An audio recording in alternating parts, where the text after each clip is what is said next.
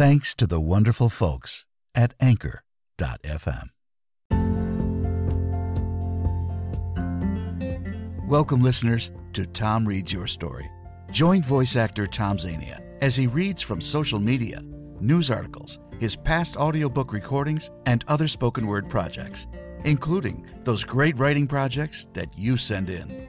And now, here's your host, voice actor and podcaster, Tom Zania.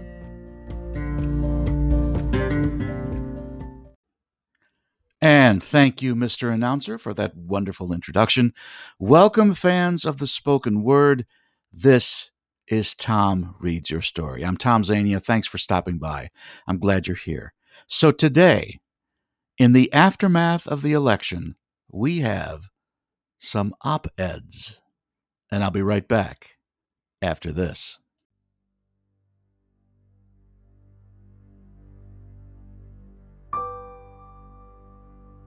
Miles Junction, Rust Belt, USA, where hope is scarce and hardship is a way of life.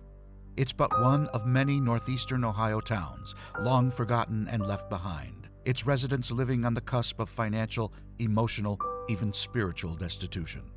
Their lives and others are linked by a ruined yet starkly beautiful post industrial landscape, a desolate vestige of our fractured American dream. In just the right light, is a glimpse at one region's bleak inheritance and the precarious lives of those who remain. Written by William R. Solden and narrated by Tom Zania. Listen to this incredible book by visiting audible.com.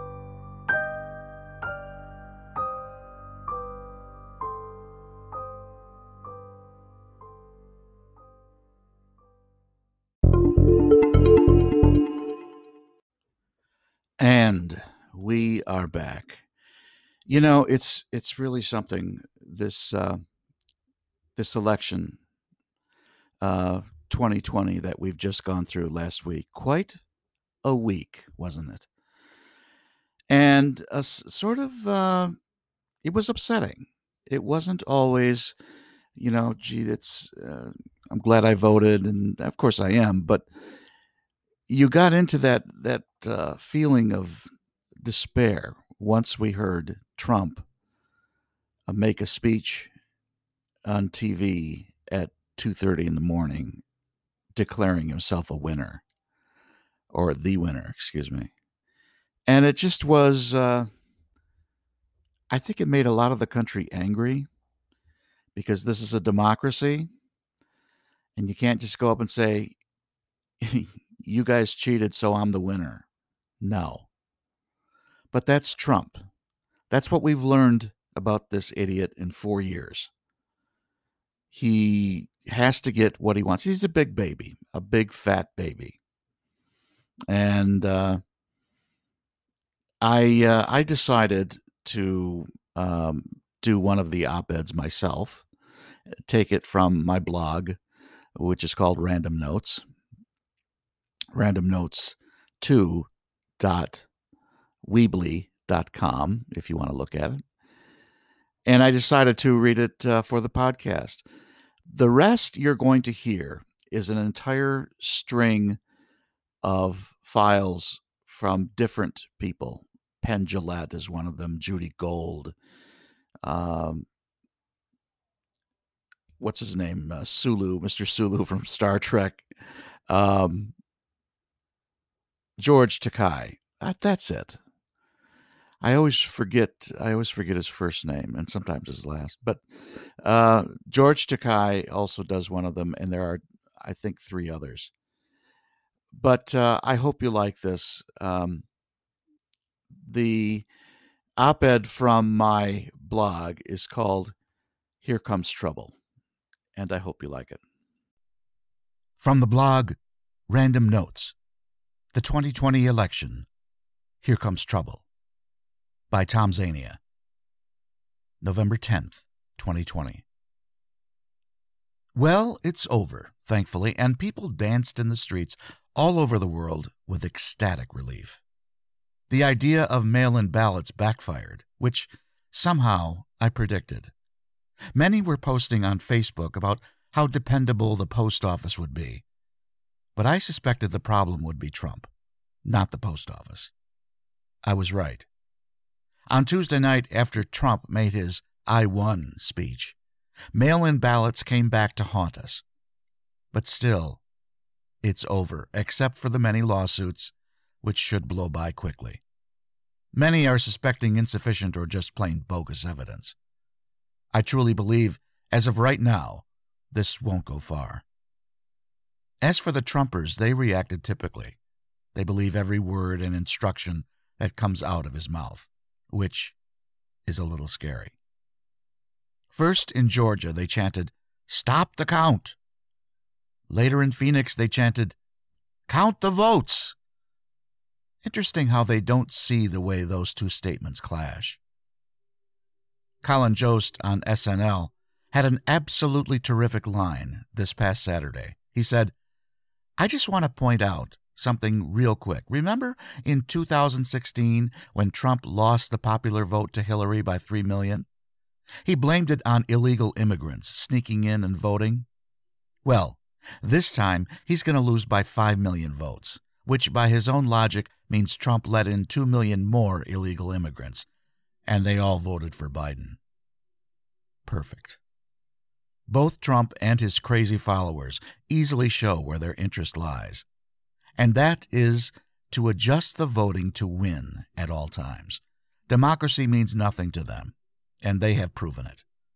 There's more than just cheating to serve their win at all cost ambition. There is the belief that many of the votes in the 2020 election were cast by those who were VWB. That stands for voting while black. Unapologetic racism is the standard characteristic of Trump's world of patriots, the MAGAs, who insist on the beliefs of those that came before them.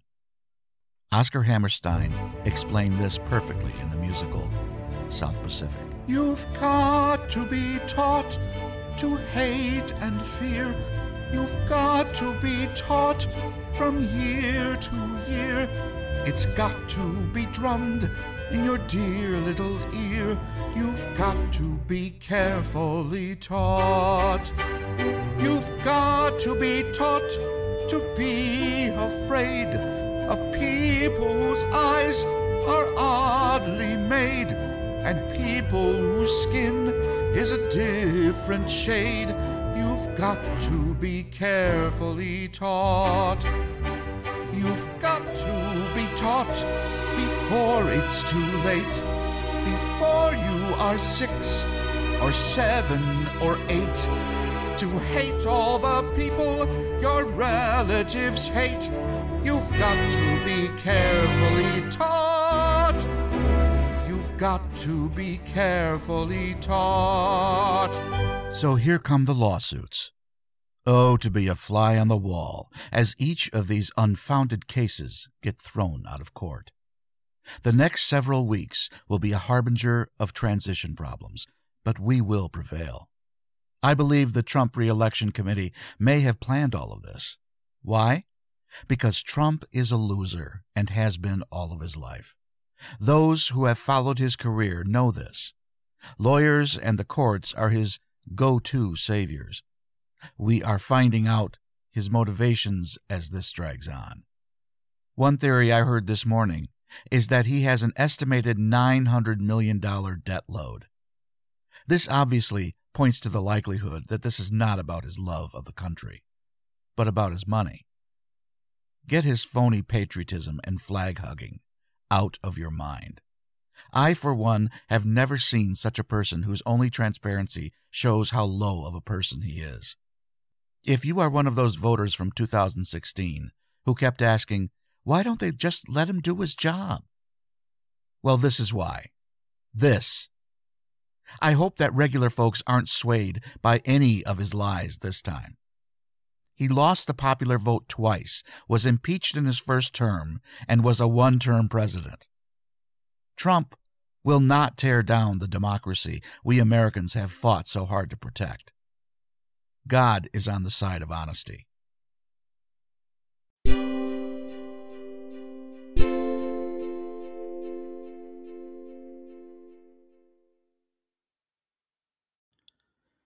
And that, of course, was myself. um, I'm going to play now from uh, from CNN. Uh, like I said, uh, a string of op eds, starting with Penn Jillette and going on to the end of the podcast. Here we go. From CNN Penn Jillette. You have one job, Joe. Okay, so it's not over. There will be court fights, but Joe has won. I used to identify as libertarian. I used to have opinions on government. I used to think I disagreed with Joe Biden on most everything. But I voted for him. I wanted the other guy fired, and I wanted Joe hired, and for me, the job description is now very simple. I need Joe to love all the Trump supporters. I don't care if Joe raises taxes. I don't care if Joe helps add stupid, counterproductive regulations. I don't care about anything except love and kindness. I've never seen Joe as a hero, but now we need a Nelson Mandela. We need MLK. And it needs to be Joe. We need someone who can love the people who hated him and lied about him he must rise to the occasion. Half the country voted for Trump. These people did not buy a pig in a poke like in 2016. These were people who knew what they were voting for and voted anyway. It's appalling and horrifying, but these people are not monsters. These people are our neighbors and our relatives. These people are us and we need someone who can teach us to love them again. Joe started saying the right things already, but he has to go all the way. Please, Joe, make me embarrassed to say anything bad about Trump supporters. Please fill all our hearts with love for each other. Please. This is Joe's chance to have the situation make him better than he has any right to be. Please teach us to love and understand and move on together. You have one job, Joe. Love all of us. Luvvie Jones. A mirror is being held up to our nation's face. Donald Trump, the inglorious captain of this sinking ship, has revealed the United States' flaws, which can never be unseen. In America, a nation that is supposed to be a global leader, this year has been a raging dumpster fire stoked by the whims of a raging narcissist of a president, a man with the emotional intelligence of a spoiled kindergartner. Yes, Joe Biden will be the 46th president, but the fact that nearly half of the Americans who voted chose Trump is telling. The last four years have held a mirror up to this country's face and the ugly reflection will be unyielding until we do something to fix it. Over 70 million people still voted for or didn't care enough to vote against Trump's cruelty. It is further proof that this land and all its systems are broken, and white supremacy is at the core. This election should have been such a quick landslide loss for Trump and the Republicans. Instead, we had to sit tight to make sure all votes were being counted. We had to watch and listen to Trump spew baseless claims of voter fraud. We watched Trump rally his base with lie after lie and tweet after tweet. And as this happened, the other half of America held its breath waiting for confirmation that the man who many saw as the walking epitome of the last gasp of white supremacy would be on his way out of the White House. America is broken, and it needs to be fixed. George Takei, What We Have Just Regained. At long last, have you left no sense of decency?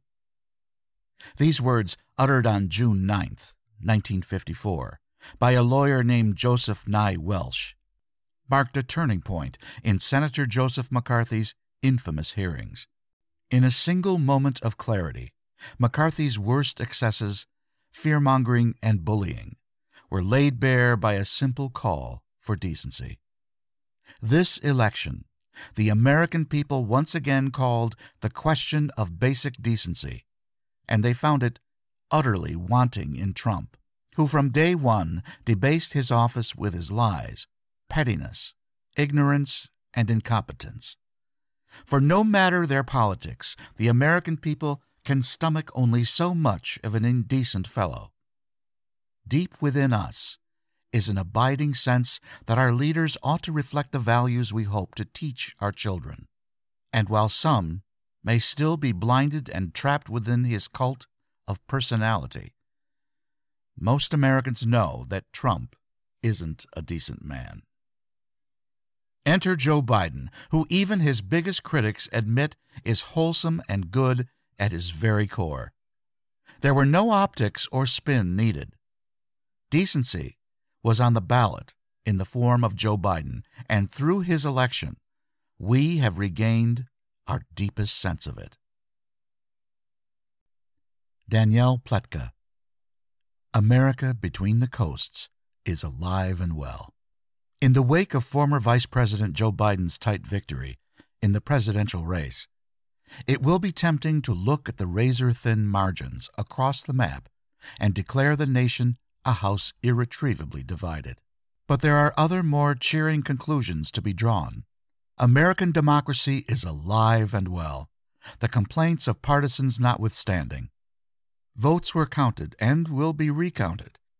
Courts will field litigants State officials will do their jobs. The process was far from smooth and beyond frustrating to watch, but that is a democratic system in action. Better still, and despite strenuous efforts to pigeonhole Americans into their hyphenated identity groups, blacks, Latinos, and many other non white voters walked into their voting booths or post offices with diverse ideas about the best man to lead the nation and voted for Republicans in unprecedented numbers. They did not vote by tribe. They voted for and against policies that mattered in their lives. Are there still divisions among us? Of course. There always will be. But more than 65% of eligible Americans believed in the power of their vote and our democracy. Finally, how heartening it is to be reminded that journalistic tech and business elites do not call elections, and that money, notwithstanding the hundreds of millions wasted in trying to do so, cannot buy a seat in Congress. There is an America between the coasts, and it's alive and well and kicking. Baratunde Thurston. We have passed this phase of our democracy stress test. For the past four years, I have been holding my breath, in a defensive crouch, and bracing for the worst. I've expected some fresh horror, embarrassment, or trauma to find its way onto one of my screens, and it's been exhausting. My soul has been clenched, and now, with the election of Joe Biden and Kamala Harris, my heart is lifted, and I can exhale. I had dreamed briefly of an instant massive electoral rebuke of the outgoing president. I momentarily let visions of a landslide dance in my head. That did not happen. This is still the United States of America that elected the 45th president to begin with, still the nation that only decided in 2020 that black lives might matter, still the nation too long governed by GOP minority rule, thanks to the Electoral College, gerrymandering, voter suppression, and an open armed embrace of misinformation and white supremacy. But now, at least, we have a fighting chance. Once again, overwhelming action by black voters has dragged America, partially kicking and screaming, back from beyond the brink and toward a more perfect version of our Union. Indigenous and Latin communities showed up.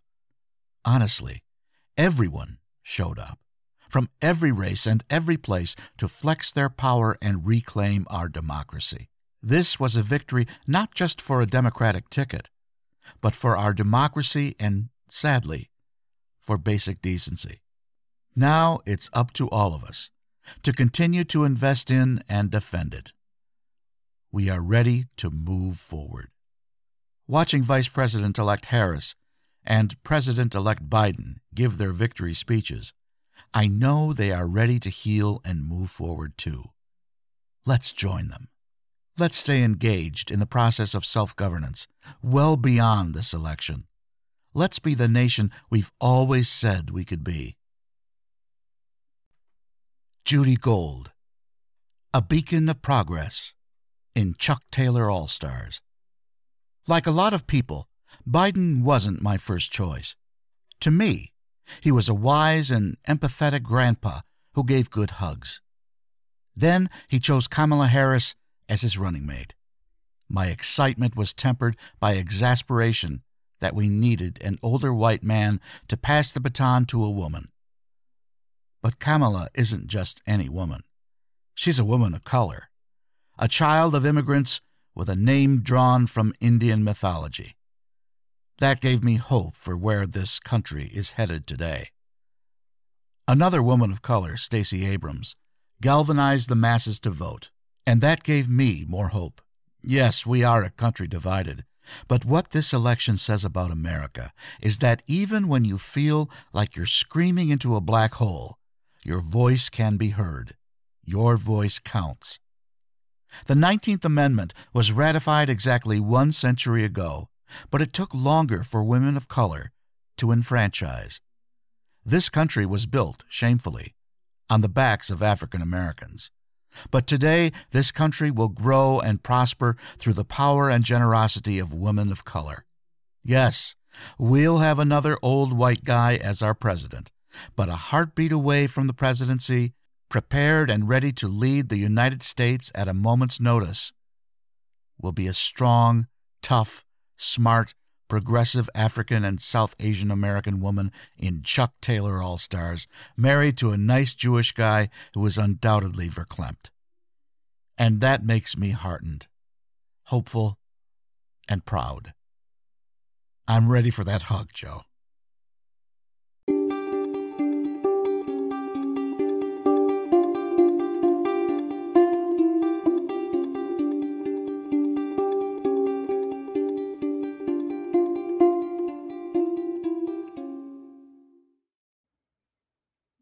Course, that was some op eds from CNN.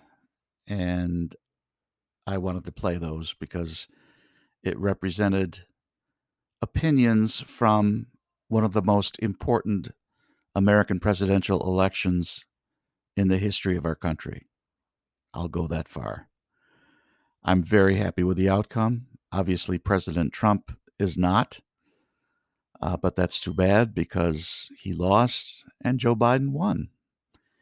And it was celebrated with people dancing in the streets all over the world. That's pretty fantastic. So, uh, that should do it for today's episode. If you enjoyed your visit today, today, please tell your friends and have them tell their friends. Be sure to email me at tomreadyourstory at yahoo.com or call and leave a message at 929 260 1952.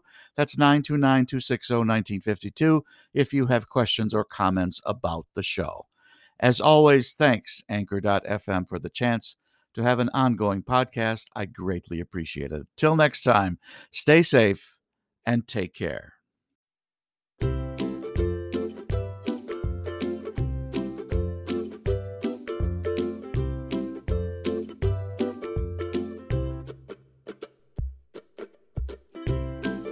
For more information on Tom's availability for your e learning, commercial, audiobook, or video project, visit his website at www.tomzvoices.weebly.com. Thanks for joining us for this episode of Tom Reads Your Story.